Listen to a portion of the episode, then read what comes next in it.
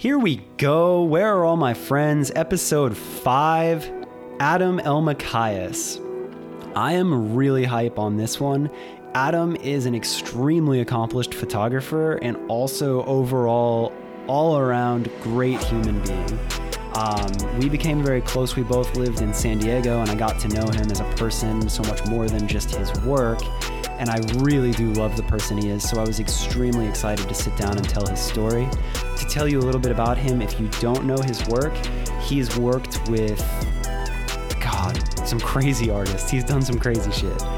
He's worked with Diplo, Major Lazer, Lindsey Stirling, Day to Remember, All Time Low. He's shot a ton of festivals. He is a Sigma Lens ambassador, as well as Think Tank Bags. Like, he is damn accomplished. He has made his own publication called A Music Photography Magazine, where he's collected a bunch of different photographers and featured their work in this beautiful magazine. Um, God, he's done so much.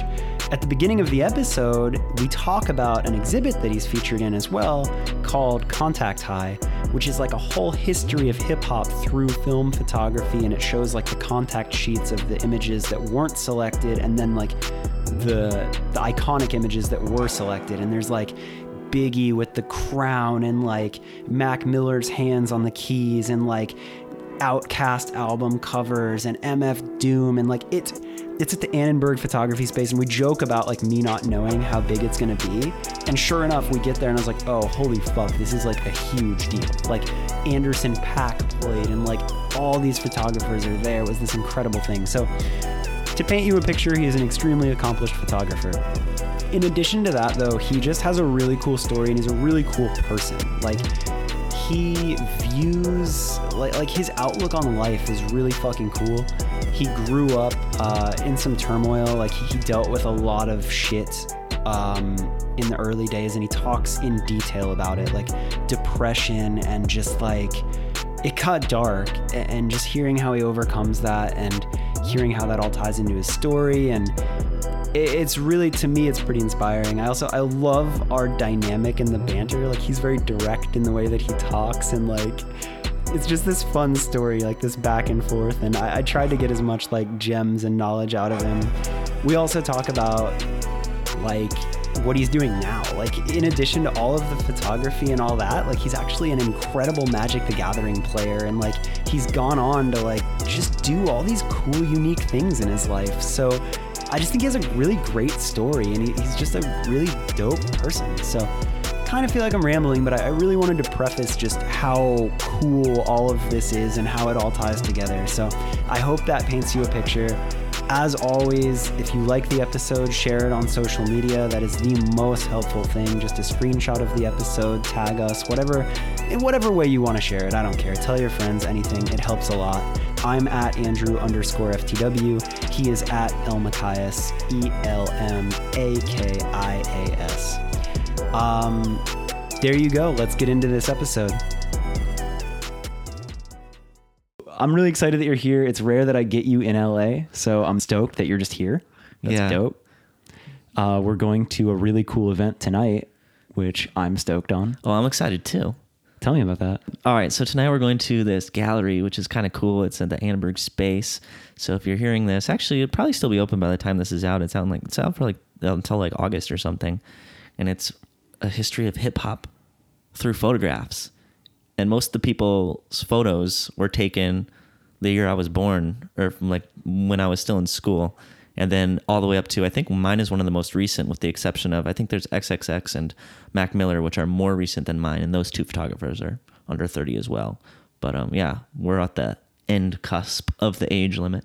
Yeah, like for the most part, you've got some like OG legends in this exhibit. Yeah, I wish I knew more about photography, but the to give you an idea of how OG they are, every other person in this exhibit shot film, Damn, really? except for me.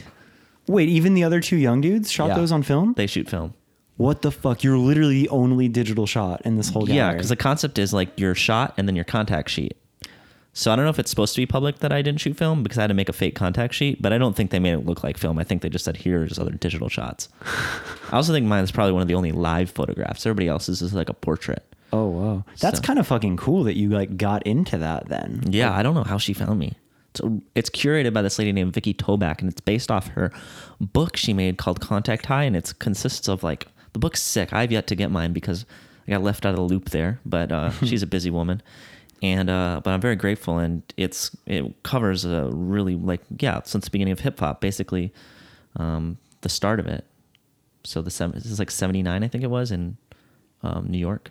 That's so sick. I, I just I love stuff like that because it feels like projects like that feel more like a legacy than just like going out on tour and shooting like something like you know oh cool here's a tour like it's like when you're in a gallery and exhibit like that it's like damn like this is history like it Yeah, it's makes got it, some weight to it. yeah right like it feels more than like it feels substantial It- Well, it legitimizes the movement. Like it puts it down in stone and it sets like a, I don't know. It says here's what happened. It's just is like it's like a history book she made. So it's pretty sweet.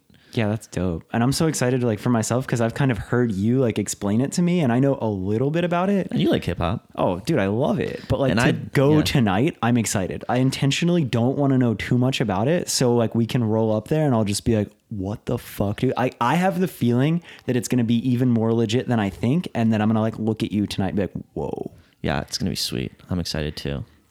So yeah, that's uh that's what brings you to LA, and I'm very stoked. That's a very good reason for you to be here. Yeah. Um, but yeah, let's take it back. What was tell me like me. middle school, high school? Like what do you like? Yeah, I guess um I guess like I'm super I was a problem child my whole life, according to my mom, like one of the worst kids, but not like I was a bad person, just like super attached to my mom, a lot of tantrums, like almost like the kid on the flight you didn't want on your flight. Wow. Um, I like had issues with basic things like reading, writing. I basically had special classes for everything. No shit. Yeah, so- Starting at what like what? starting in uh, second or third grade. Whoa. Well, I had problem with writing because I was like learning. I remember learning. I was learning Hebrew and English, Mm-hmm. and I never really learned Hebrew, but I got confused at a lot of things. I remember trying to convince my teacher in kindergarten that I could see air. Like I remember like just like a weird kid. I had a lot of issues with.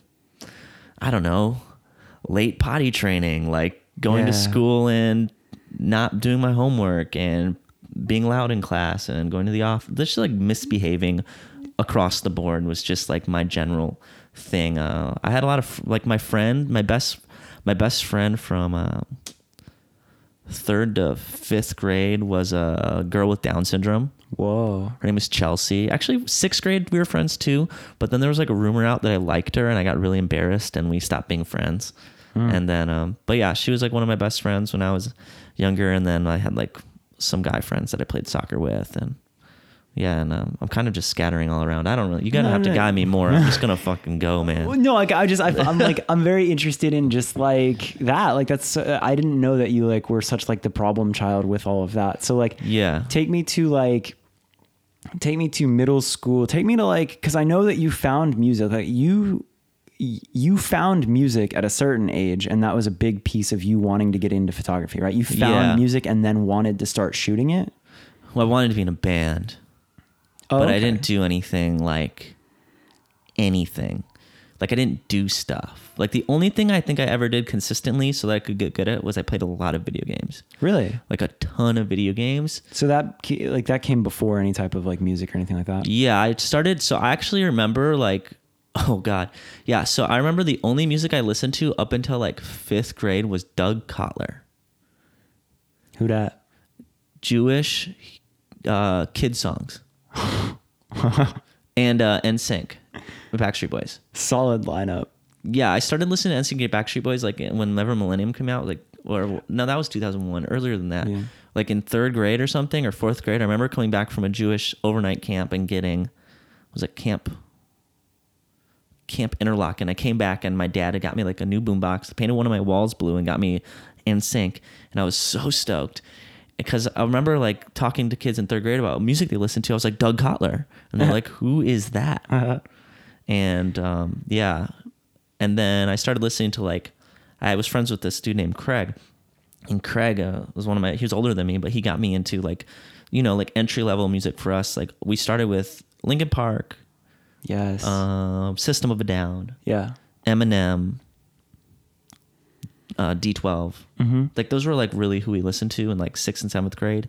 When Kazaa was around or LimeWire, we could download stuff, and then it kind of went for like radio rock from there. From Wisconsin, radio rock huge. Yeah. and then from there it progressed more depending like when i started dating girls then Mm-hmm. um when i started dating when i started dating um yeah, i stopped I'm not dating, here to judge, stopped man. dating dogs and started dating girls no uh um uh this girl got me into like brand new and taking back sunday and then craig got into them then we started listening to those and that's how i started getting into music and then i was like oh this is pretty cool and i became like full on That's emo like kid. That's like where you like clicked. That's where it, I was in high school. Yeah, I started listening to that kind of music. Started wearing tight pants, girl pants.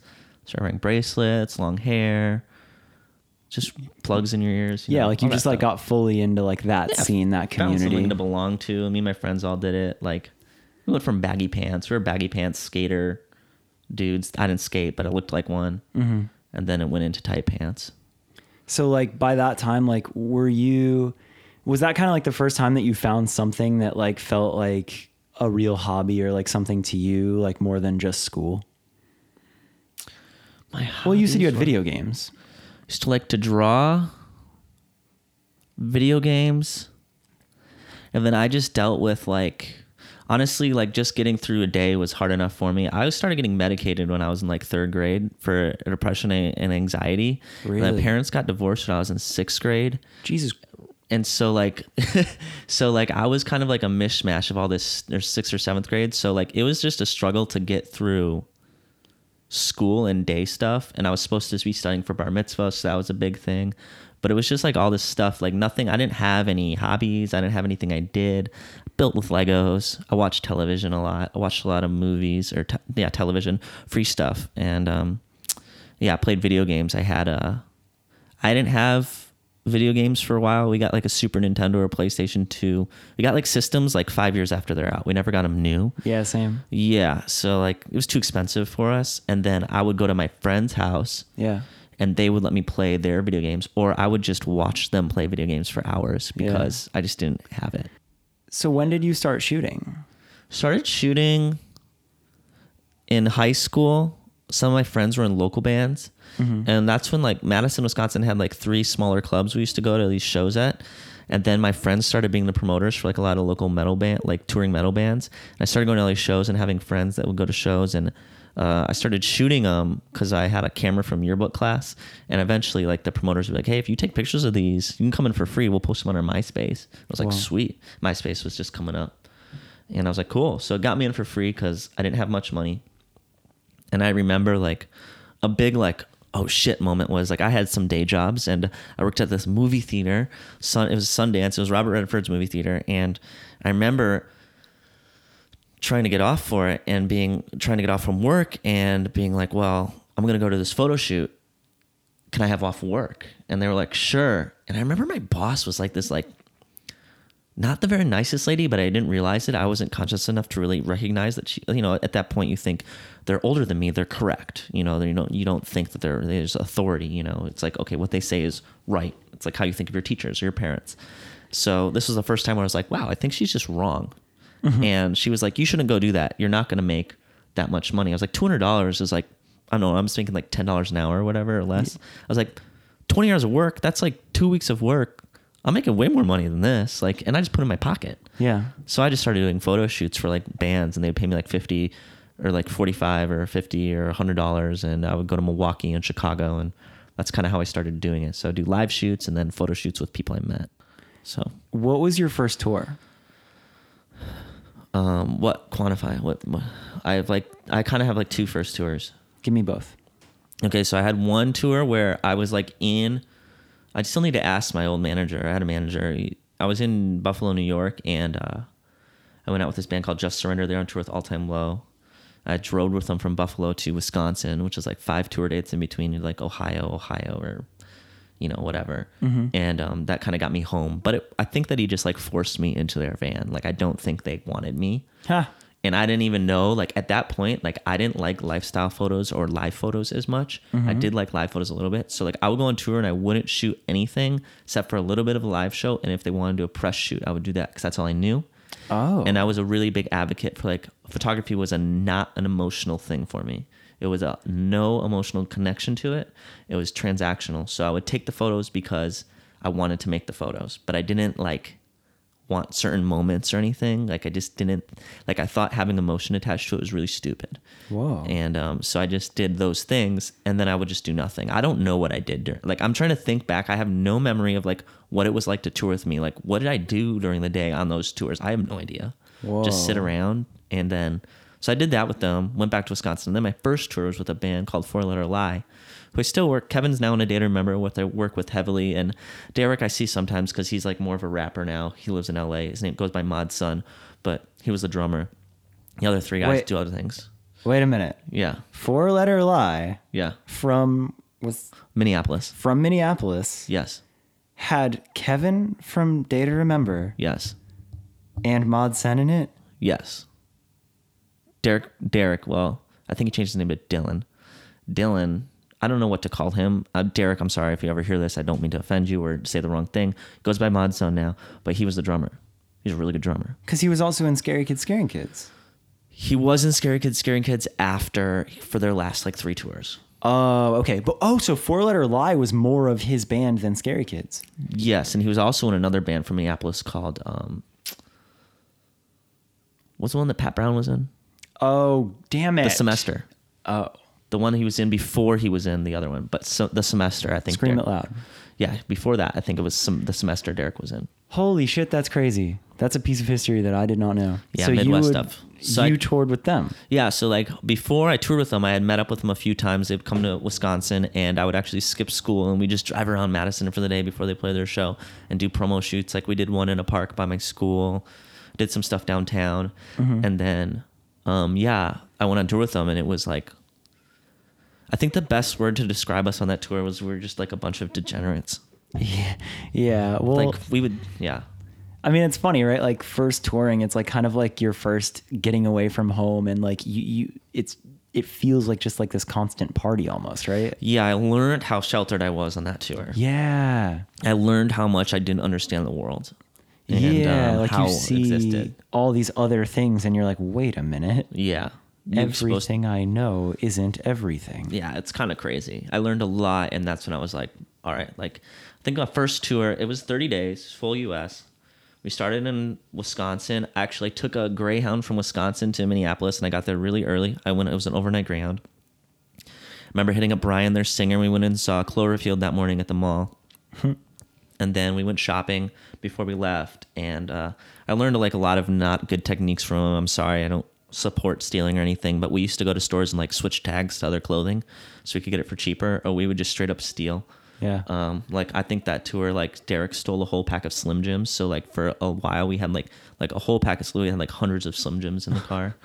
we would go to some places and like just steal shelves of food because we just didn't have money.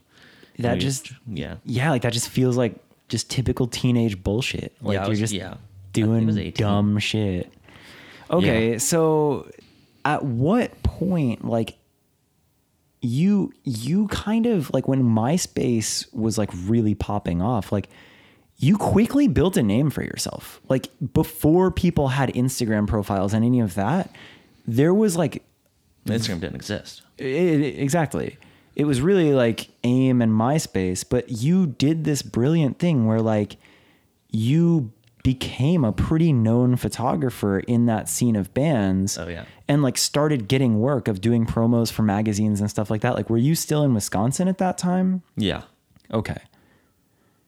Tell me about We're just both staring at each other like, Yeah. okay, Andrew, no, what's the question? So yeah.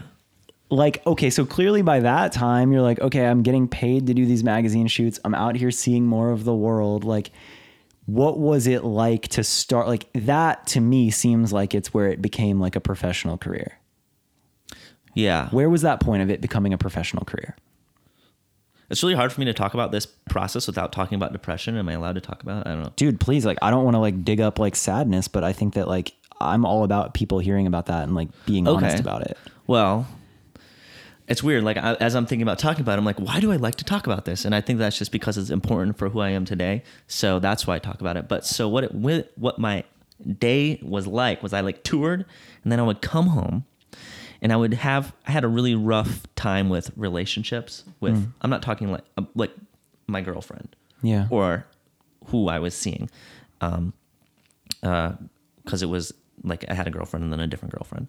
But um, what it went like was like, come home from tour, and I was in Wisconsin now, and I was doing my work, and it be, I was I had like pretty severe depression, and I was working with a manager in Chicago, and it became like I would basically like be so depressed that I would sleep or stay in my room. I lived in a basement, so I would stay in my basement for days or weeks at a time, and I would only get up when my manager would be like, "Hey, you got to go do the shoot," and I'd be like, "Okay, I'll go to the shoot." And I'll go back and be depressed and I'd edit the photos, and that was really the only time I would leave was to go do these things, and so for it was really a big struggle for a while, and then, yeah, so I did that, and then I got to a tipping point where I eventually was like, you know, like a point where I was like, all right, this is pretty bad. like I ended up being hospitalized, and that really was like a moment where it was basically like a, a new chapter or whatnot. So it was Whoa. like it was a really long, yeah. Wait, so tell me about that though. So you had already established like a lane as far as a photographer, but Mm-hmm. even with that, you'd come home and just be in such a dark spot that like it was to the point of getting hospitalized. Yeah, well, it was like, what was it? I was like so sad that I didn't. My girlfriend left me, and I just couldn't handle it. It was like crazy. I was like, you know, that happened multiple times. This is normal stuff, breakup, but it was like pretty severe. Damn. And um, so I- I did that. Yeah, I got hospitalized, and I remember because it was Halloween of 2000, Halloween of 2007. I think it was seven. No, eight. 2008, I think, because I graduated. I don't remember. 2009 did I move here? Yeah, I think it was Halloween 2008. I was hospitalized and then gone to uh, like what's technically called like a mental institution or a psych ward, whatever you call it. Then put in that, and I was basically in those those cares for like two two uh, two weeks. Or I was hospitalized, and then I actually got moved because I kept leaving the hospital. and I actually thought I think that was pretty funny. I don't know if I've talked about that before, but it happened is I'm not proud of it, but I was like a little bit of a troll. There's a cute care. It was like basically you're on suicide watch at a hospital. Whoa. And they keep you in a room where you don't have your shoelaces, you don't have your cell phone, you don't have anything. Whoa. And what I did was actually have like a YouTube account I actually logged into and I started recording videos in there.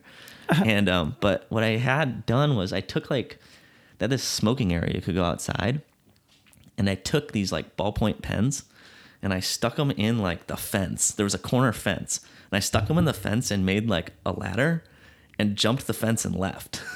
Are you fucking kidding me? on me? multiple occasions. And what I would do is I left and I was like, well, in my head, I'm like thinking, am I going to sound like a search party? Am I going to go to jail? So what I did is I went to the McDonald's close by and I got two apple pies for a dollar because I love those. So good. And then I went back to the hospital, acute care, and I walked in the front door. Oh my god. And I did it twice and they like freaked out because it made them look really bad, I guess. Yeah. And I was like, I thought it was funny. That's hilarious. But But then the repercussions were pretty severe because I'm a freaking idiot. But what happened well was, that and if you're in watch like that, they're you're probably they're probably just really scared for you. Yeah, yeah. So there's like two sides. It's like acute and whatever. So one side is like suicide watch, and the other side is like you get some privileges. And I was in the privileges part. Then back back to suicide watch, and then uh, the second time I did it, they were like confused in how I got out. They didn't know, so they were like thought I was sneaking out the front door, and they didn't notice. And I should have just left. I don't know why I went back. And so that night they put me in, like uh, like they got like what happened? I ended up taking from the side with privileges to this. Is this okay to talk about? I don't know. Dude, yeah. From the side with privileges to the side where on suicide watch, I took a fork with me, which is a big deal. Yeah. And they came in there and they like tried to take the fork away, and I like flipped out, and they put me in one of those padded rooms. Oh my god, dude, you like that's like straight out of a fucking movie. I was like an I was an idiot. But I went to one of those padded rooms and I had like you're just in like a gown, you know, and then you have somebody watching you. And I was so sad. And I remember the guy was watching me felt so bad for me. He printed out a bunch of he knew I like Mitch Hedberg and he printed out Oh. like two pages of Mitch Hedberg jokes and I read them and I was like, well, this is cool. Yeah. Anyway, the next day my parents came and my parents were kind of scared because then they moved me to what's called Mendota. And Mendota is like the psych ward. So Oh. they couldn't they said they couldn't take care of me there. Hmm. And they couldn't let me go. So they had to move me to Mendota and that's when I, I got like handcuffed, put in a cop car, taken to Mendota. Jesus, dude. And then Mendota is like the real shit. And I continued to fuck with them there. I don't know what I was thinking until I so like what I did.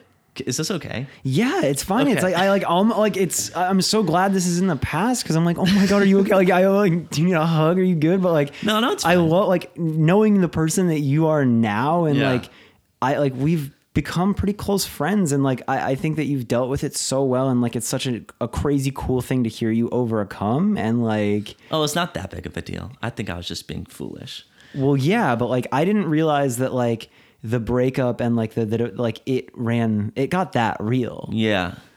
Yeah. And if my girlfriend hears this, she's going to be like, God damn it, Adam. Uh, my girlfriend at the time. But anyway, um, she, uh, no. So I went to this place, like handcuffed. And like, this place is a place where like I was the most with it person there. oh, okay And I would even go as far to say like some of the staff was less with it than me. well But um, they were talking like people like there was this one old guy who'd walk around and he would just scream and uh, like shoot you with a shotgun, a fake shotgun. okay And there was like people, there was like this one dude who there's like a lot of bipolar people in there, people who would like go to the bathroom in their pants, like like I'm not hating on these people, like they Yeah. need to be there, but I'm telling you like these like this is people who like on multiple occasions I would see people get like tackled and injected with shots to like Jesus settle them down like and it's like a prison. Like you have a little hole where they come and look at you in your room, and in your room is just like a hard bed, a blanket, and then you get like a few meals a day, and you have to take your medicine every day. Wait, so, so did you like there had to have been a point i'm finished telling your story but like there had to have been a point where you're like yo this isn't me i don't belong here Well, like, I was so sad. Yeah, and I did have that point, and that point was when my dad came and he went, "Adam, you're in the system now.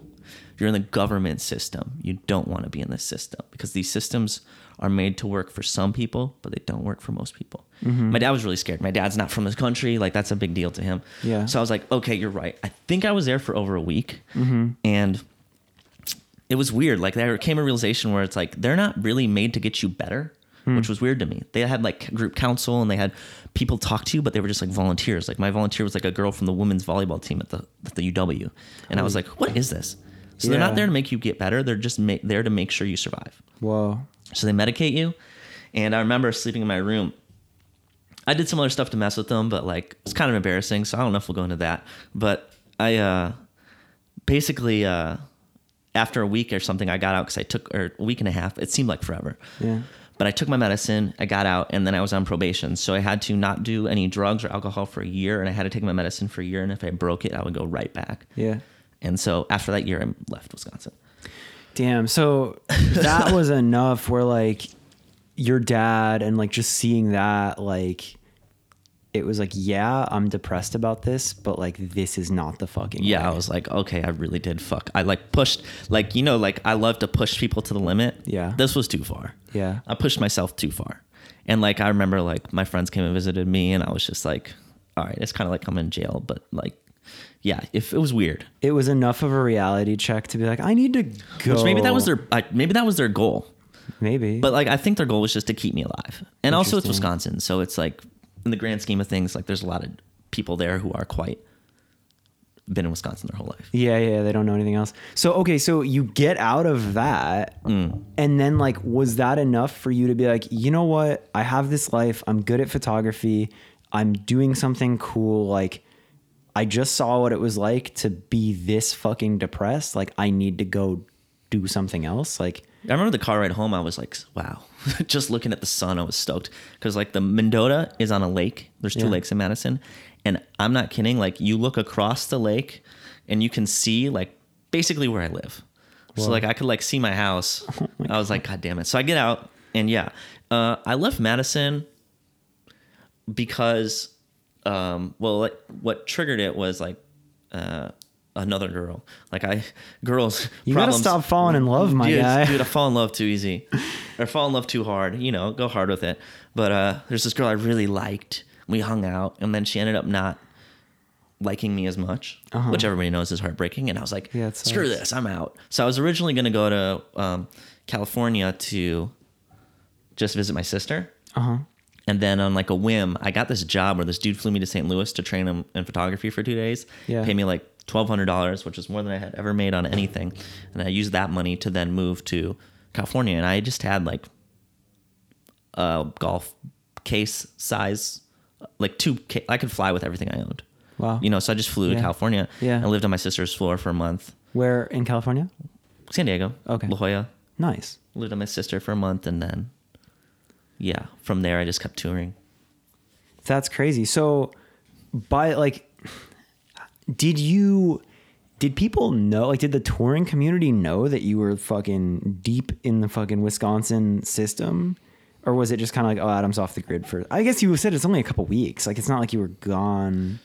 Yeah, I mean, I had visual scars on myself from like being suicidal and shit. So I guess people would pick up on that and be like, okay, he kind of like did some shit, you know, Uh-huh. Yeah. pretty fresh things. So people would see that and be like, all right.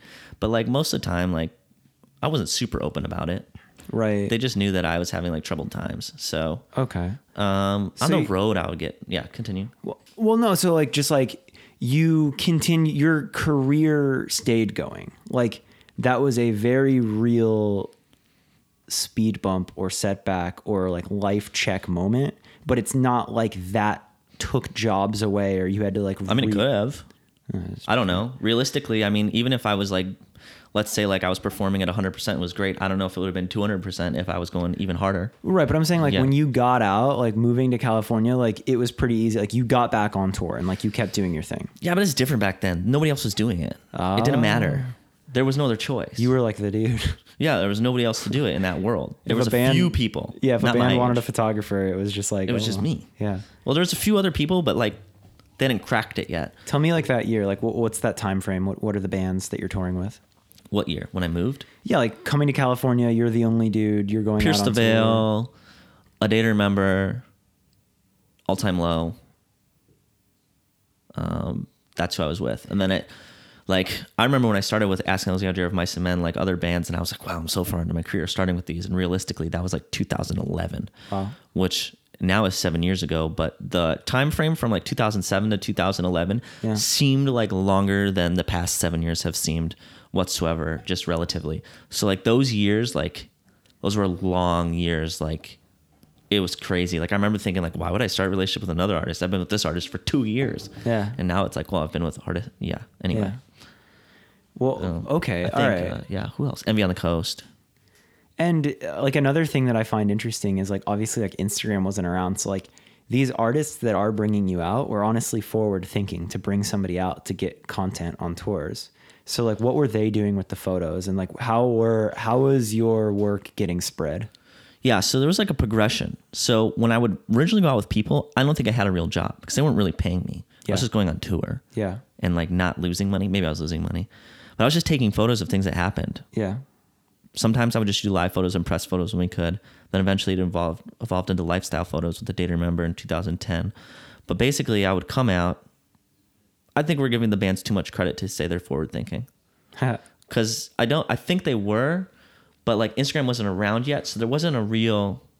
That sounds like a slide at them. I didn't mean it to sound like that at all. I was just thinking like it wasn't like. I think it just aligned with what we thought of like a rock star, like what Oh. we, you know what I mean, like famous bands have photographers with them. It wasn't like you had a master plan. You were just like, well, this is what famous bands do. Yeah, I think that that's what we're doing. We're just emulating what we knew, what we wanted to be. But like, were you you're posting these photos on MySpace? No, what I would do is I would go on tour and I would just take photos and then I would give them to publication. I would do photo shoots for these bands for publications on the road. That's mostly what we did. Oh, okay. So it was getting would sh- published. It was going yeah, to magazines. I would shoot for magazines. I would just hit up magazines. Whoops, my bad. I would shoot up, sh- hit up magazines and shoot for them. And then the first time I went to Europe with a day to remember was when Instagram still wasn't around. It's just MySpace. Nobody posted like photos on MySpace. This is what I'm doing. But it was Alex, the drummer of that band, who like every night in my bunk he'd be like, "Let me get the photos from today." I'd be like, "Dude, just wait till I get home." Yeah. because that was a normal thing to shoot the whole tour, go home, edit them all, make a big blog, and then release it, and then send them. But now, then once Instagram came around, like when I started Instagram, people weren't crediting photographers. Right. Like that was like, like I often try to tell people they're like, "How did you get a big following on Instagram?" And it's because when I started doing it, it wasn't a known thing to have credit. So now you see it and you're like, oh, okay, that's who took it. I don't really. But back then it was like, whoa, somebody took this photo that wasn't the person. Like it was developing. So it was like I was the only one getting credited, and it was a big deal. Now it's like a little everybody has it, so it's not as big of a deal. Whoa. But it wasn't a you weren't you didn't get photographers didn't get credit back then. So And why was it that you were getting credit? Were you asking for it, or was it just Yeah. the bands were showing you love? because they weren't paying me. Oh. So I was like, you have to credit me and you have to let me sell prints and you have to promote it. So I had like deals with them. Basically, the deal was like, okay, so let's say I go on tour with a band and I sell prints, and then when I reach a certain cap of money, then I start giving money back to the band. Oh, cool. So I was like, you can't pay me, but this is how much I want to make. Can I make that much off prints? And I never actually gave any money to them, not because I lied to them, but just because they didn't really care, and I never really reached those caps. Hmm. But it was just like a trans. It was like a thing. So like theoretically, they generated my position with their clout. That's a really smart solution that you came up with. Well, thank you. I don't know smart. It's just necessary. I want to be on tour. You know. That's so like I, I don't know that like what you just said there. Like I love how you said that because it it, it kind of your line of thought is just so well yeah i want to do this so it's not like you had some master plan you're just like well this is what i do if i want to keep doing this Yeah. And if anybody ever wants to feel better about themselves, all you have to do is spend like an hour talking to Andrew. Because he'll pick anything and be like, yeah, and that's what I love about you. Yeah, And I'm it just like spice people up. And it's like, Andrew, you're to like throw me into a wall here with all this positivity. I'm Yeah. like, yeah, man, I'm ready to take over the world. i'm really about I'm gassing ripping, up the yeah. boys that's that's the vibe and i've you've also been sipping on that coffee so I have not drank this since we, I have not drank this since we started. You're halfway through it though. You said you were only to drink a quarter. For the listener, he's taking a sip of coffee. Yeah. How was it? More watery than earlier. The, The ice, ice, really sneaks in there. The ice, it melts. It does. Okay, well that's that's cool, and I will continue to gas you up on that because no one knew what the fuck to do with Instagram, and like the fact, like maybe it was just you doing what you felt was right, but like that is pretty cool that your solution was so viable and was so the wave and what it then became. So, mm. so I'm just listening. Sorry. That's me be like, yeah, okay. because Hmm. like not only were you touring, you were also still getting hired to do press shoots for other bands, right? Mm, yeah. And is that like you're just out in California? Like, how are you paying rent? Because you moved out of your sister's house like a month after you said. I didn't have any money. I remember like I I always remember this thing where I like moved out. I'm pay rent because I moved out of my sister's house after 30 days and I moved in with these two guys. One of them's name was Abalonium and the other guy's name was he had a nickname he made up, but we called the other guy Apple. And um, they were not very uh, they weren't very well off. They were pretty poor. And um, so we lived in a two bedroom apartment, but Apple lived in our uh, living room. So I think our rent total was like twelve hundred. So we each paid four or three or something. Yeah. Apple paid less, and I just had a room, and I was never home, but I had a room to keep all my stuff safe. And um, I ended up moving. I actually ended up having to get us evicted. I think I told you that. I told You you, did this? tell me that, Yeah, yeah. yeah, yeah. So I had to get. I wanted to move out, and they wouldn't let me because they told me that they were going to move a homeless person, one of their homeless friends, in with his dog. Yeah, you're like you're not kidding. Like he actually was homeless. Yeah, and Yeah, we were yeah. to be his home. And we was going to have two people living in our living room, and like it's not a big living room. It's like it's a normal sized living room in California, not that big. Yeah. And I was like, what? Yeah. So I went to my rental place. This is the first time I rented something in my life, and I was like, I talked to my sister. I was like, how are we going to get out of here? She's like, I think you have to get yourself evicted. I was like, okay, because they wouldn't sign the thing to let me off the lease. So I got myself evicted. I lost like whatever money first and last month's rent. Yeah. And I moved all my stuff out during the day, and then proceeded to get death threats from uh, not Apple, but the other guy who I forget his name. Great. And I was like, what is Well, going on? Okay, but you're like, I guess just enough of you were taking press shoots and you were touring and you were selling prints and like you kind of. I didn't sell prints for like another f- two years or so. Oh, But yeah, yeah, I was touring, making money off photo shoots mostly. Hmm. A couple hundred dollars, whatever. Alternative press shoots, press photos for bands.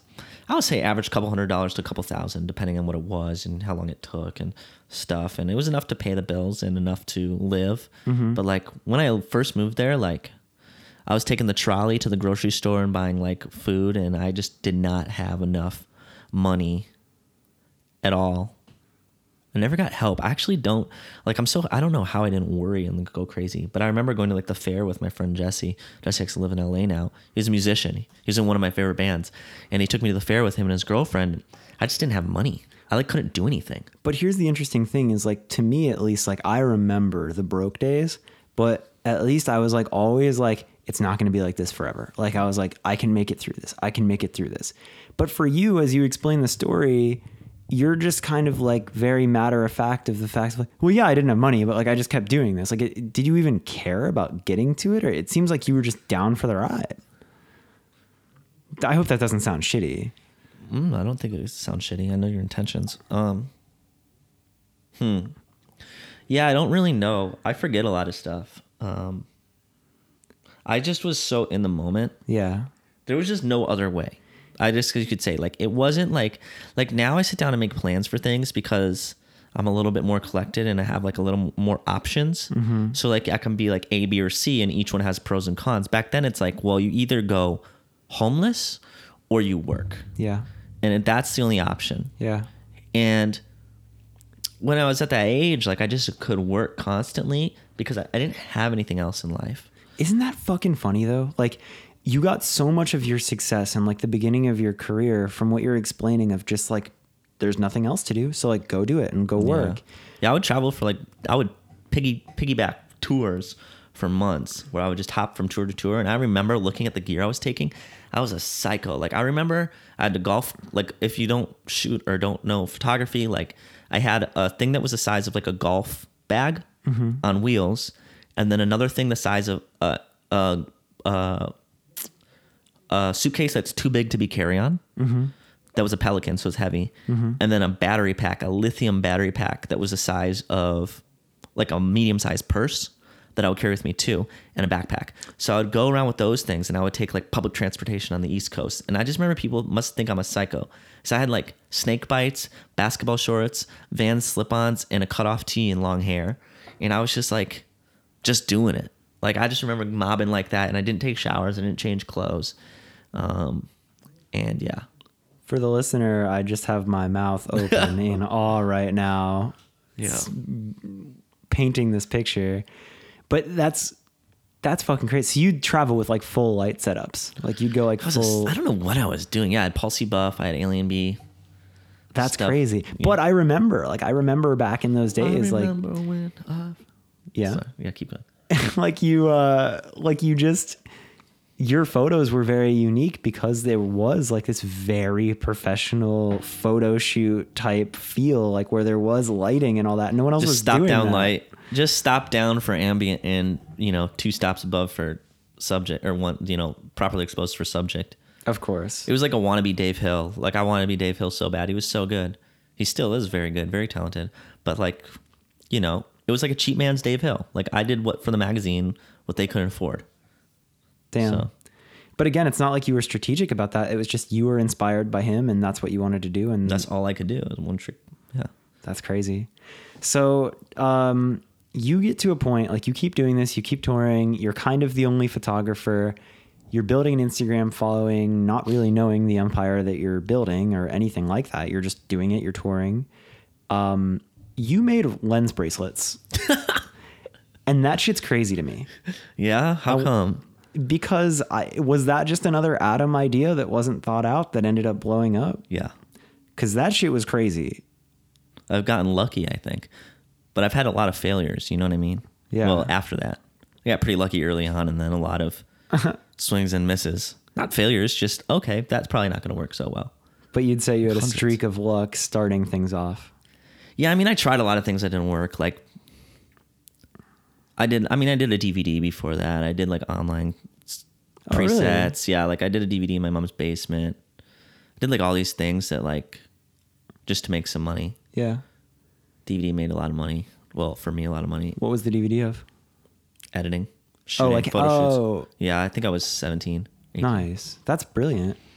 Um, and then you did what? Like, what was Bracelets. the idea? Business card. Make a business card. And then I was on Warped Tour. I was selling it at a merch table for a nonprofit. I think for like ten dollars. The lens bracelet. Yeah. Yeah. And the money meant so much to me back then. Like it still does, but Um, obviously, like I've made a life that's a little bit more expensive because of, you know, I have an apartment, um, no car payment because you know I never had any debt, so I was pretty proud of that. I was pretty stress free. I never had any debt, but I would get like ten dollar payments on Big Cartel. I'd be like, oh my god, Yeah. I can eat tonight. Yeah. Well, yeah, because like that to me, like it's funny hearing the, the story behind the scenes and how much of it was just like I don't even want to say right place, right time, but you just like acting like out of there's nothing else to do, so I'm just gonna do this. Mm. And then the lens bracelet happens where it's just such like a genuine idea of like, yeah, I need to promote like a business card. Here's a cool way. And again, for the listener, like I remember it very well, but maybe maybe not everyone is familiar, but like there was a certain trend and time where every motherfucker in the music scene was wearing those ren- those lens bracelets. Not lens bracelets, but silicone bracelets. Well, the silicone bra- bracelets, yes, that was very very very deep. I guess it wasn't everyone with the lens bracelets, but it hit.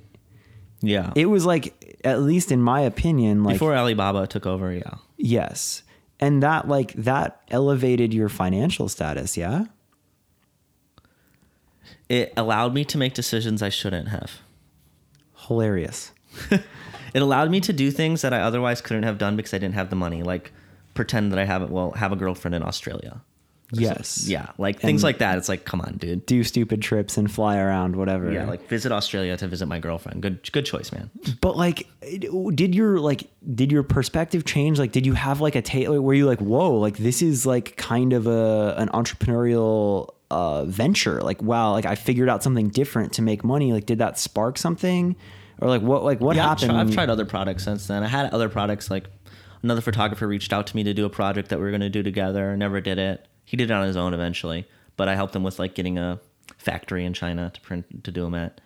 Um, I think he made like custom lens caps. Um, yeah, I mean, it started me doing like trying to find other ways to make money. I did prints after that. Because Those I, were in 2010. I guess like what I'm getting at is like yes, you have had an extremely successful career in photography and like you've continued to get better and do that.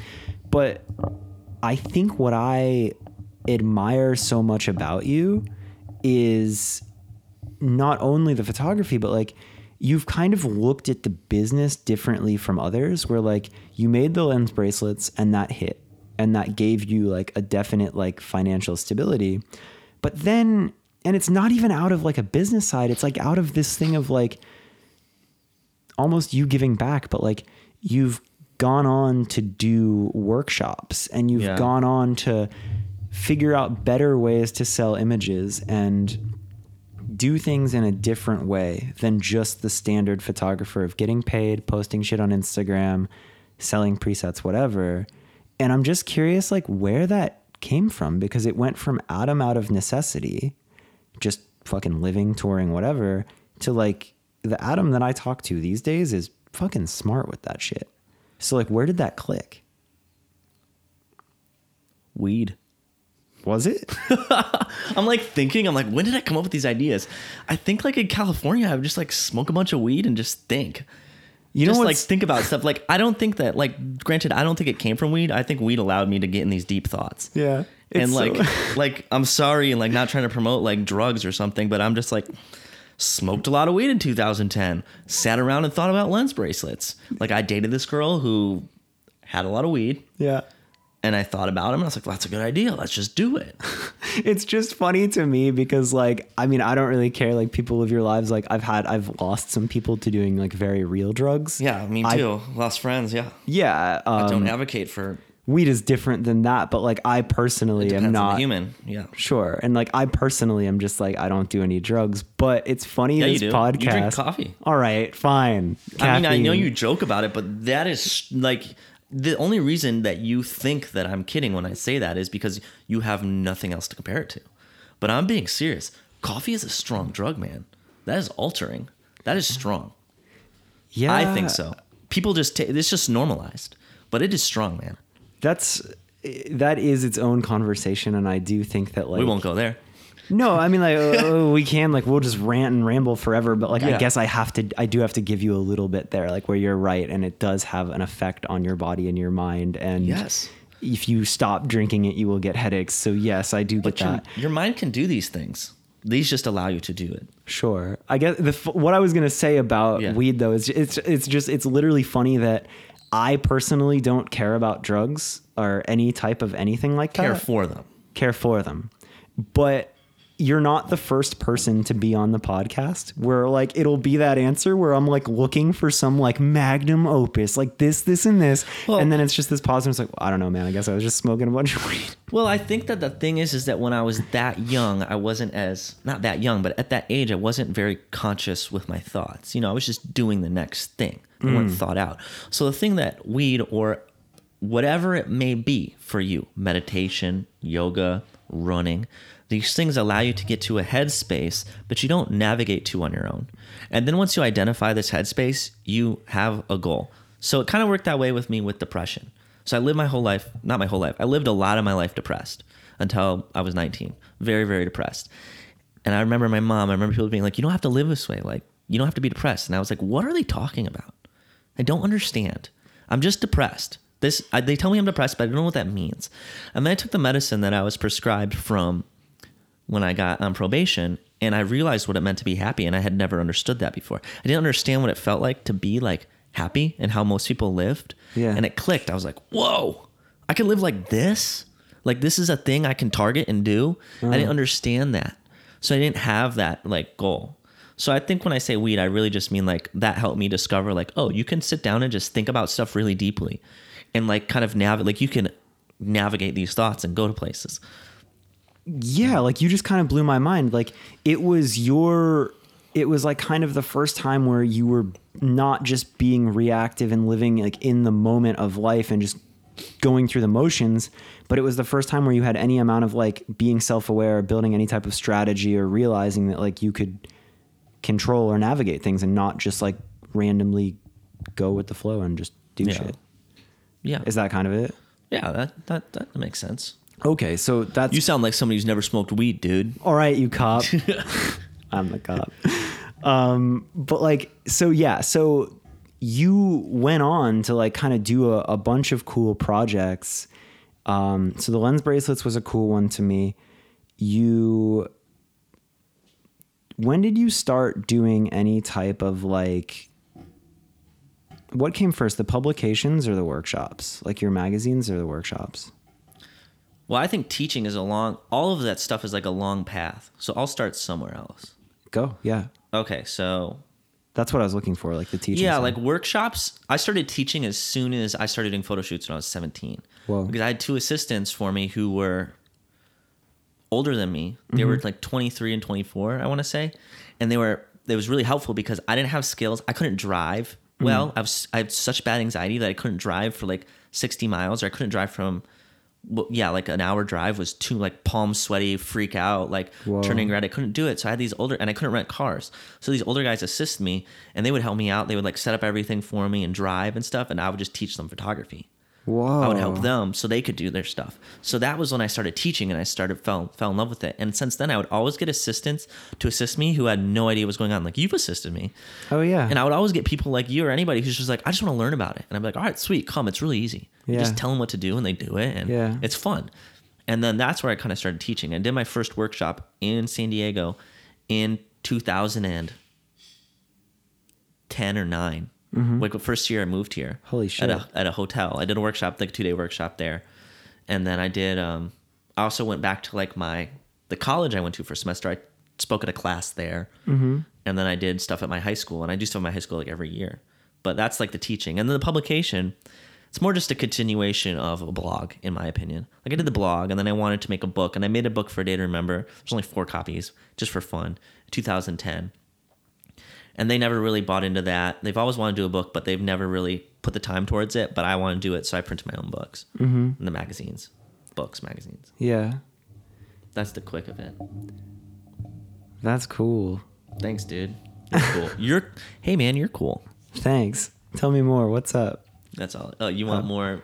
You want more back pats? No, I wanted you to tell me I was cool more. Oh, you're cool more.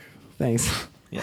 Um, Gotta keep. and like, what are there any like? Because I, I don't want to glaze over like the crazy amount of artists that you've worked with, and like, I think that the way that you do work with artists and like what you see, maybe the fact that you do have more of a press shot uh, background and lifestyle came after, but like I always tell you this, like the way that I see the photos that you take, like you look at people and settings and things differently and like your eye for editing and like do you have any of like your photography career that stands out as highlights of like artists that you've worked with or work that you're proud of? Or like did you get like when did you get to a spot where you're like this is fucking cool i'm creating art When I started using like flashes on stage, oh. And I was like actually able to control the live setting. Whoa And I would like shoot the remote ones. That was cool. I was stoked on that. I like super like if if I could shoot this like silhouettes for the rest of my life, I think I'd be okay with that. yeah Um, yeah, I like that was cool. There's been a lot of different level up moments. It's pretty much I know that as soon as I love it, then you know you're gonna hate it pretty soon after that. oh really I don't know if it's like an actual love or hate or just a drive to get better, but it's been a while since it's hard. And as you do it more and more, it's harder and harder, and it's like harder to come to terms. It's like I wish the photos I took in 2009 were actually good. I like look like these other photographers that I saw today, like showing me their work from when they were 20. I was like, how are you so good at 20? But and now you're 50 and you're amazing. It's like God. Why wasn't I wish I was that good when I was younger? But don't you just feel like that's you being hard on yourself? Like if I were to look at some of those photos back in the day, I'd probably be like, dude, this is fire. I would just I would think that you're wrong or lying. Well, yeah, but you're the most humble person I know. Fuck you, I'm the best. Yeah, fuck you. Um I'll show you how humble I can't be. Well, you you started okay, so you you did flash on stage, which is crazy. I didn't realize that was such a level up moment, but that makes a lot of sense because that is crazy. Um, you toured like you stayed touring for a while, but then I think we became like we became pretty close friends when I moved to San Diego. Mm. And I like I don't know, like I just learned so much more about you. Like I guess in part of this episode, like I just kind of want to touch on more than just Adam as a photographer mm. because Does mm. this mean we get to talk about magic cards? honestly, I'd love to, yeah. And All that's right. kind of what I was going to get at is like there's this whole Act career like two, I don't wanna- magic. yeah, like honestly, act 2 is like Hilarious. Anybody that quickly if they don't know you they can quickly google your name and see some of your work and the artists you've worked with. If they do know you they're probably familiar with it. And i don't want to glaze over that but like it's just fucking crazy to me to like hear about this kid that was like legitimately fucking depressed in wisconsin and like went through some shit. Hey man, he can hear you. where is he again? Is that oh that's him. Oh, yeah. um, to then like touring, finding your lane, doing all this stuff and like finding success. But like the, eh, the Adam that I know, it's like, dude, you went through some bullshit and like you, you almost had this life where you didn't know that better existed and like you were just kind of doing what you do to now the person that I'm friends with like there's so much more to you than just photography and like it almost seems like you've casually mastered that where you're like yeah cool it's this thing I do and I look at it I'm like that's fucking crazy but like there is more of this person that does more than just photography and like you did grow up and like you figured out so many ways to deal with depression and like like I know we've even talked about like even anger management and things like where before you were like a much angrier person. So now the Adam Oh, that I see, What did I hear the other? This guy who says it? This I don't know if it's my story to tell, but my friend tours with an artist. yeah. As a lighting designer, he told me that the artist told him he's like, "I'm so happy that you met me now in my life," and I feel that way. Like I'm happy that you met me now in my life, and not like I don't know if I was a dick, but I just wasn't conscious of the way my actions affected other people as much. So yeah, that's being a dick. But it, to an extent, it's like my head is like my brain is constant. Like I listened to Russell Brand talk yesterday. And I really related on a f- moment to like when he talked about addiction and drugs, and like I don't do hard drugs, but um, I understood what he talked about when he talks about you know he's always trying to find these ways to free his head from all the thoughts that are going through him, and he has to be careful not to fall in these traps. And I can't I don't know what it's like to be somebody who's not me, but I can't tell you like with if I don't meditate, I don't meditate that often, but it helps a lot when I do. Like my head is like constantly thinking like crazy. Like it doesn't stop. It doesn't slow down. It doesn't go away. Like unless I go to the gym and do these things, like it just nonstop going. Yeah. Like and when I'm talking to somebody, I have to really focus on listening to them because it's so hard. And yeah. I don't know where I'm going with that other than saying like it's taken me a really long time just to be able to hear other people. Yeah. Like, I don't know. I, I just like, cause my perspective of you, the friend that I have, hmm. it's like, I'm Sorry. so aware. Hmm. Mm. Hmm. That's I'm. I'm so aware that like you've been through some shit and whatever and all that, but it's like the, the friend that I have and the Adam that I see you as is like, I think you've done an incredible job dealing with it and leveling up as a person and like overcoming all of that. And I just like, I, I think about people who maybe are still dealing with it, or I mean, not to say that you're not still dealing with it, but it's like I look at that as very impressive. The Well, fact thanks, that you, bro. This is this is the this is what I'm talking about. You want to feel good about yourself? Just hang out with Cram. I'm here to gas you up. yeah, gas somebody up is not a good term. Really? Yeah, Why? gas. Yeah, it's like like when is gas a positive thing? I like, literally I just think it's the term. It's just gas them up. You know, like I it, get it, but what is fire gas? them up. That's better. Fire is positive, keeps you warm. Well, gas leads to food. fire. Gas leads to. You're Okay. thinking of farts.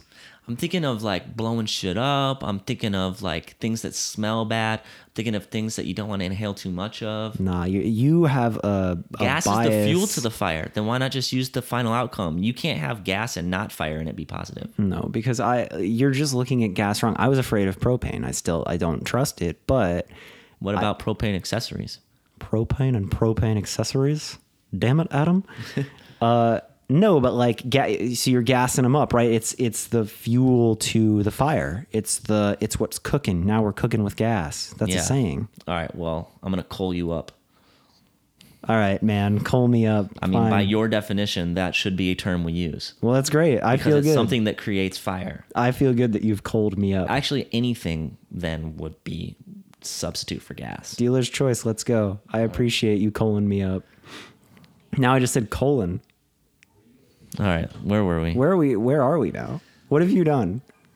Oh, look what you've done. Look what. No. Okay. So I guess just like that's. I'm very curious about that, Adam, and like the fact that you, that you, you're so much more than just your profession now, and you've clearly gone through some bullshit, but you have a very high functioning life, and you. It comes in waves. I love that. There's a song that Bring Me the Horizon song, Drown. Like it comes in waves. Close my eyes.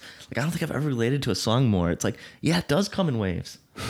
like sometimes it's nice. Like the more better routines you get, then your waves kind of like, you know, the difference between the top point and the bottom point hopefully mellows out a little bit and you can get some control. But man, sometimes that high and low I feel like they often mirror each other. That's deep. Yeah, like waves, like ocean, Yeah, uh, bro. like high tide. What would your advice be for anybody like if if you could talk to like a young you or like you know like Go to the gym. go to the gym? go to the gym like don't like stop like i know everybody focuses on mental like i'm not trying to trash this like yeah it's good to focus on mental health i get it like it's a good current thing i'm happy that people are talking about it more but like i think that we're quick to assume that uh i don't know. Like even me saying go to the gym like it would be it, i think it's too quick to assume that what works for me works for everybody else. It's going to talk about what works for me. I just think you need to do stuff that makes you feel good and isn't detrimental. Like key like good and disciplined. Not like easy like the easy way isn't probably not the right way because there's a reason it's easy so you know just because it makes you feel good doesn't mean it's the right thing but um yeah it doesn't always necessarily mean being happy like i don't know sometimes good things come from not being happy. Like I think happy is a good goal, but like sometimes all the stuff that's worth it, you got to go through a lot of not being happy, a lot of being uncomfortable, a lot of doing, you know, things that you're well disciplined in.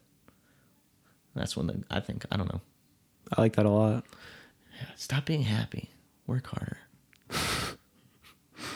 I don't know. No, that's cool. That's really cool.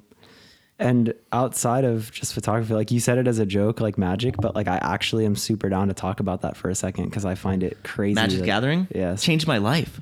Yeah, like straight up. Like we played. Not an exaggeration. Yo, it like- actually allowed me to live.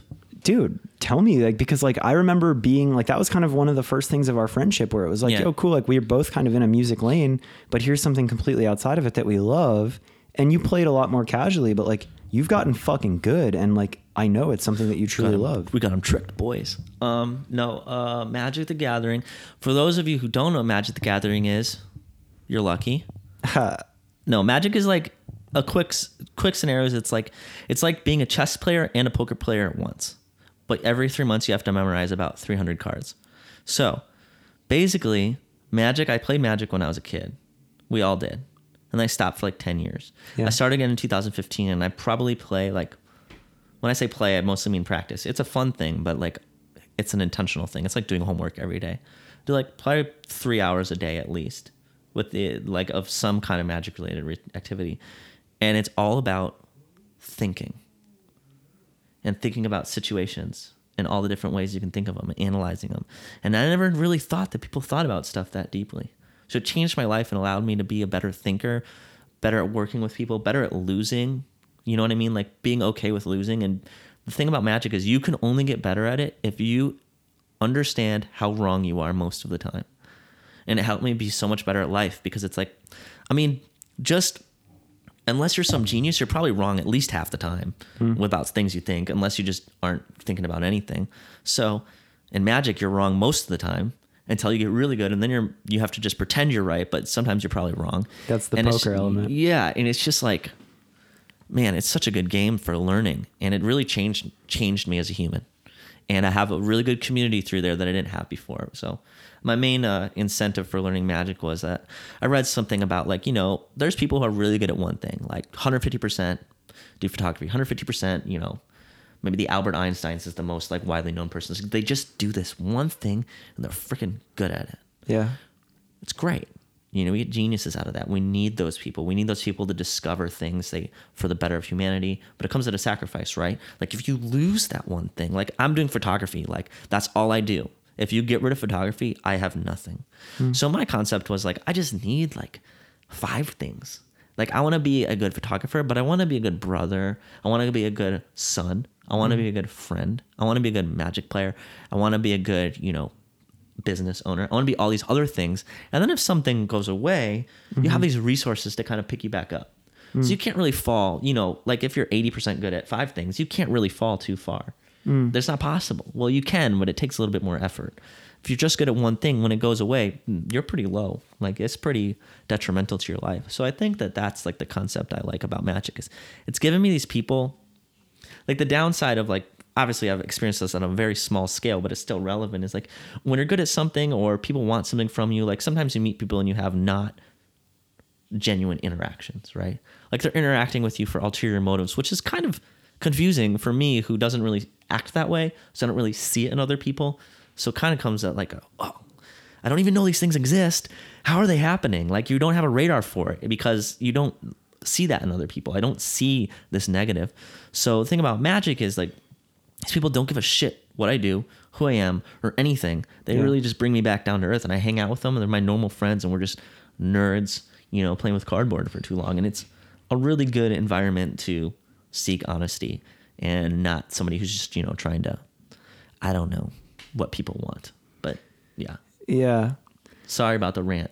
No, I mean I love that, and like I feel like you touched on so many great points with it, and it's fucking crazy to me because some people could play Magic and be like, "Yeah, cool, man. Like I get it. You have to tap the land and get the person's life down to twenty, and uh, I had fun with it for a couple months, and then I was done." So like, there's you know, like I get it. Maybe, you not gotta enjoy gonna- it. Yeah, I guess. Maybe don't everyone's that- to see it like you do, but Yeah. like what it represents to you and the fundamentals that it has showed you is fucking incredible. Yeah, it's a good game.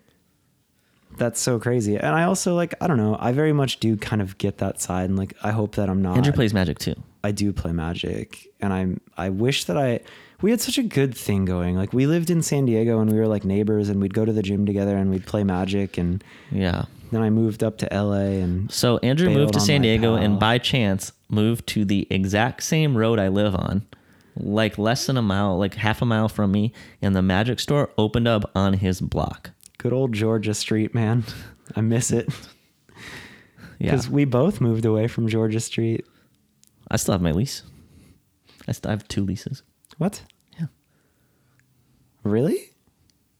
Well, because the person I live with still lives at the other place. Oh, and you just kept the lease going for them. That's funny. That's nice of you. Yeah. Damn. Well, they really we got fucked up too when the bridge closed. That was an annoying thing for our friendship. That was an extra five minutes of trip Yeah. commute. That's that's too much of a tangent. We don't need to talk about the Georgia Street Bridge closing. The listener is gonna be like, dude, like I I humored your magic rant. I don't I, get it. I love how the whole podcast you interact with this almighty ominous the listener. the listener. Just who did you listen to that refers to them as the listener on the podcast? That's common with podcasts. That's what they say. Yeah. And to the listener, think about it. Right now it's just us, but like I don't need to think about it. I understand hundred percent what you mean. The listener. It's very straightforward, but it doesn't make it any less funny. as the listener is here with us right now in headphones, as they're listening back to this, we're here with the listener. So the listener, Andrew, you don't have to explain it. I get it. yeah. I'm reflecting on the fact of how funny it is. Yeah. I'm doing it like I'm I'm trying to hang out with the listener. When we're talking here, in my head, the listener's chilling right there, just quiet. Like they're just like fly on the wall and they're like, "All right, so this is uh this is what you guys talk about, huh?" All right, fair enough. So you're I'm not this is- hating on you. I was just reflecting on. This is definitely the realest uh, episode so far of like we covered your story and all that, but like for the listener, I promise you, this is just a conversation with Adam and I. This is any other fucking day that you put us in a room together. This is what we're talking about.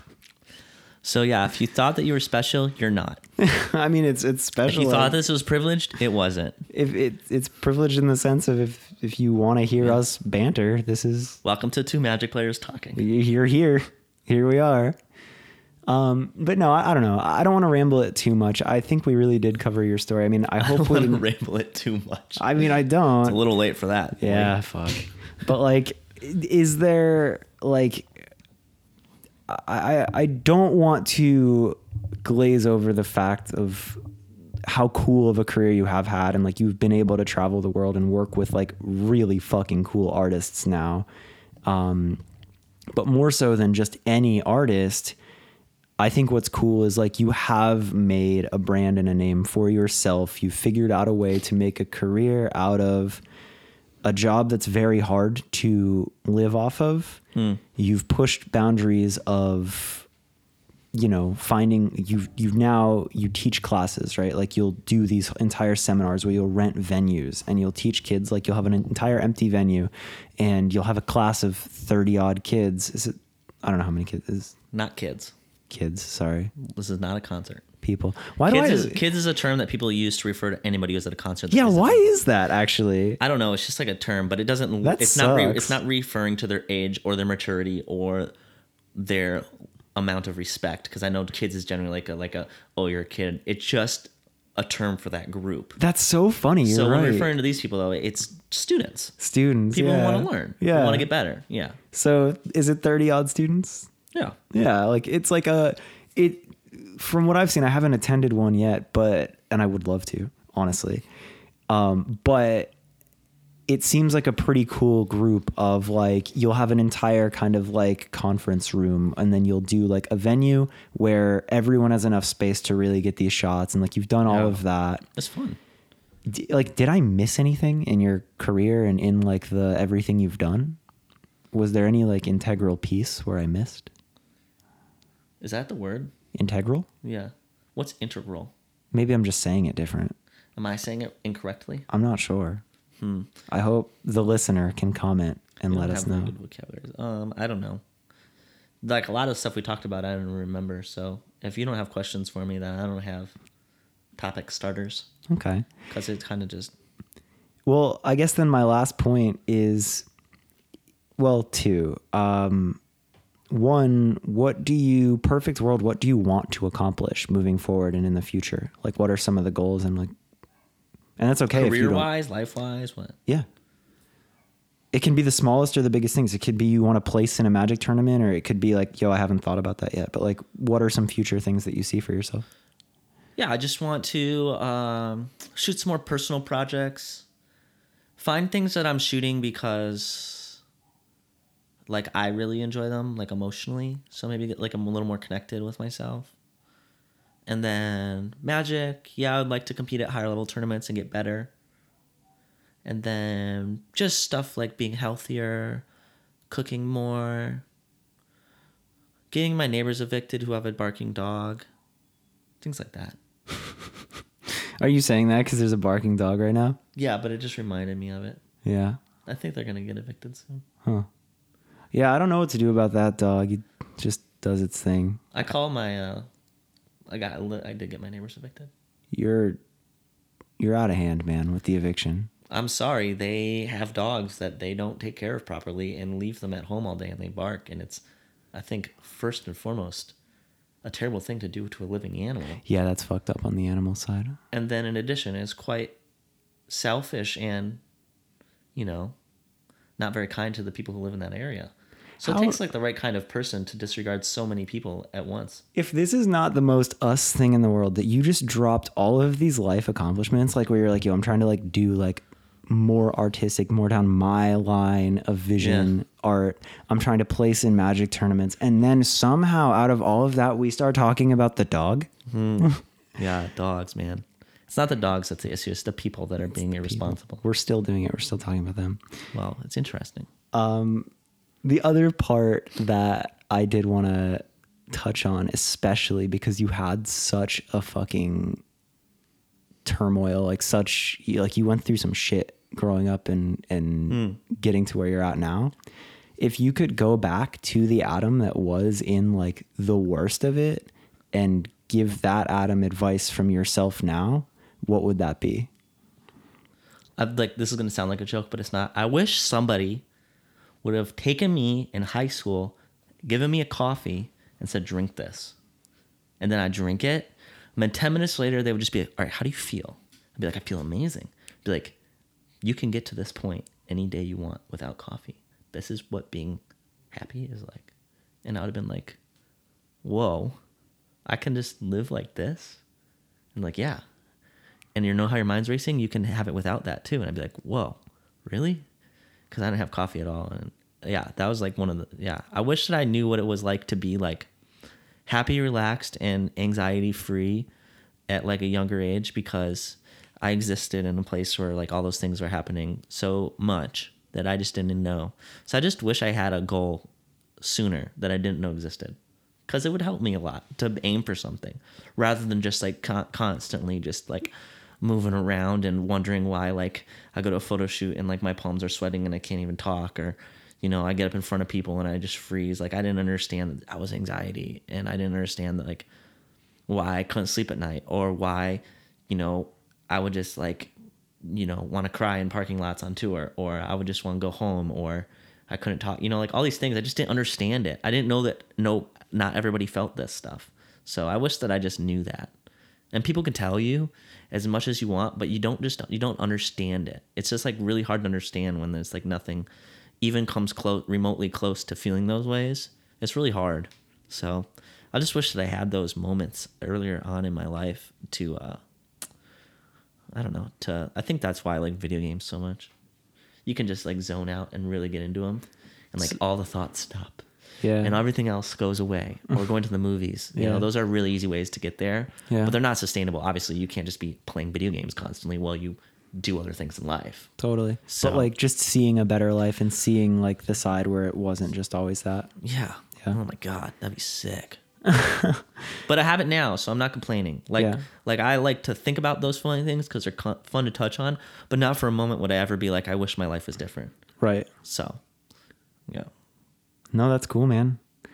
Um, I mean, I feel like we did the damn thing. We could ramble about anything for how long was that? But let me look. We're at an hour thirty, which is pretty much on spec. That's what that's I like. okay Yeah. Did you know you told me you wanted to do two hours? No, I say one to two hours. So we Oh, did well, we're in the middle. that. We did it. Okay. And then we're gonna have to factor in like two or three minutes for the intro. So okay, so we did it. we're done. We're done. All right, guys. Well, thank you for listening to me talking. You, that was Andrew Cram and Adam Kaias. We appreciate your time. I uh, hope you have a good day. Remember to be a good uh, friend, a good family member, and a good employee for whatever you do in your life. And you can change the world just by changing yourself. All right. I love you.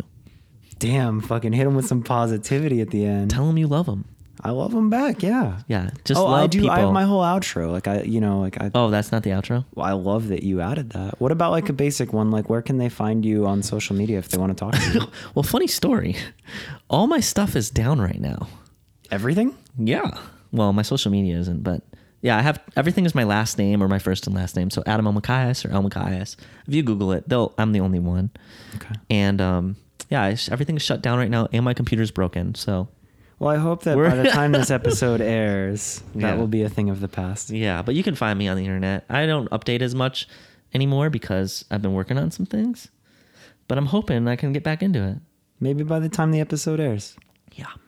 All right, dude. Well, again, thank you for coming on here. Thank you for taking the time to talk to me, and thank you for uh, hitting them with that positivity. Hey, thank you, man. Thank you for hitting the the listener. I appreciate you. Yeah. Goodbye, listener. Later, the listener. I love you too. Good job. So there you have it, Adam's episode. I hope you liked his little outro there. I felt like he did a great job. I don't think I need to say much more. I will follow up and say that everything is not broken anymore, and he is back online. Uh, he has a really, really cool website. Uh, it's just adamelmakias.com. You can see all of his work there. Um, you can find him on Instagram at just at elmakias.